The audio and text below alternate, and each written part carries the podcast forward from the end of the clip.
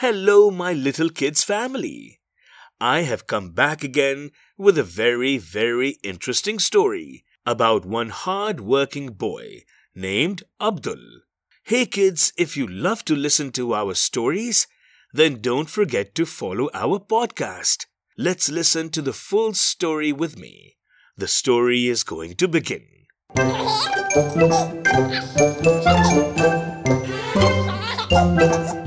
It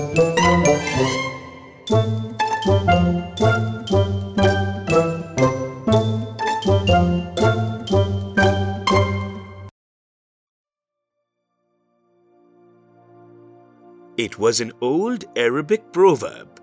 One young lad called Abdul had heard it every day of his life, for his mother was very fond of repeating it. He grew up trying hard, and sure enough, he did well, as people who try hard usually do. He worked hard at school, and the people in his village said he was sure to be successful. Perhaps he might be a wealthy shopkeeper, or a trader in pearls, or a successful farmer who owns many sheep. But Abdul was not content. One day, he was tending his father's strip of land. The princess happened to pass through his village in a beautiful carriage. The curtains were closed, but just as the carriage passed Abdul, the camel stumbled the carriage jolted and the curtain swept aside for a few seconds. It was enough for Abdul to catch a glimpse of the fairest girl in all the land. Her hair was as black and as glossy as a raven's wing. Her skin glowed with the warm color of honey, and her expression was of such sweetness Abdul could think of nothing else in the world. He decided to go to the palace and ask for the princess's hand in marriage. He said, For success comes to those who ask for it.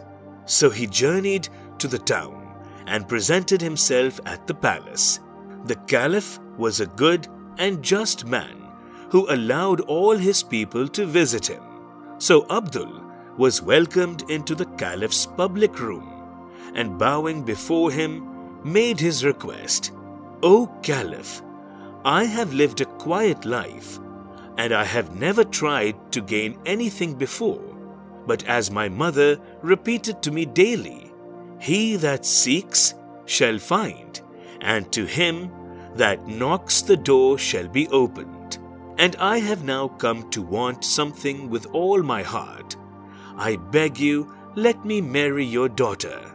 The whole court laughed at the idea that a simple village boy might marry their princess, and some said he should be punished.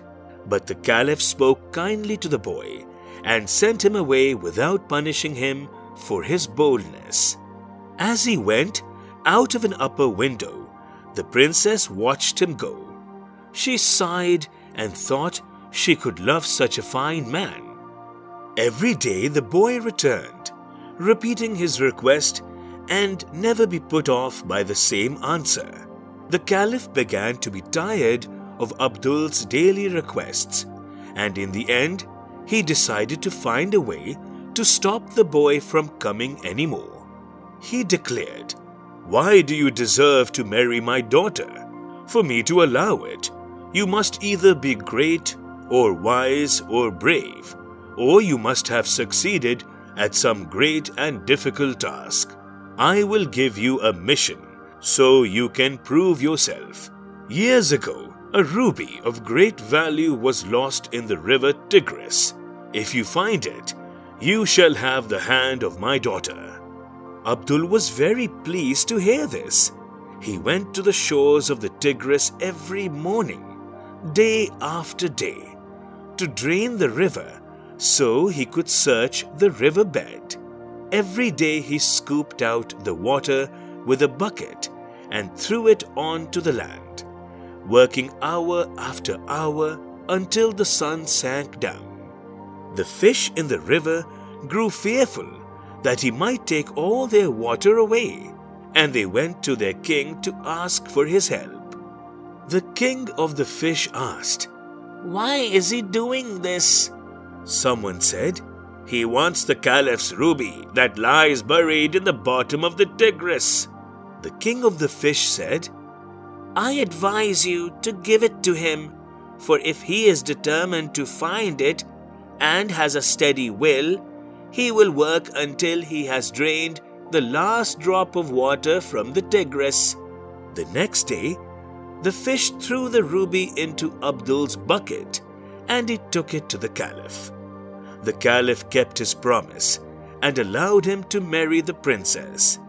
They loved each other dearly, and when the Caliph died, they ruled the kingdom wisely and well, and worked hard and happily to the end of their days. Thank you, little ones, for listening to the story. Hey, children, if you want to listen to more exciting stories, then don't forget to follow our podcast. We come back again with a very enjoyable tale. Till then, goodbye, kids.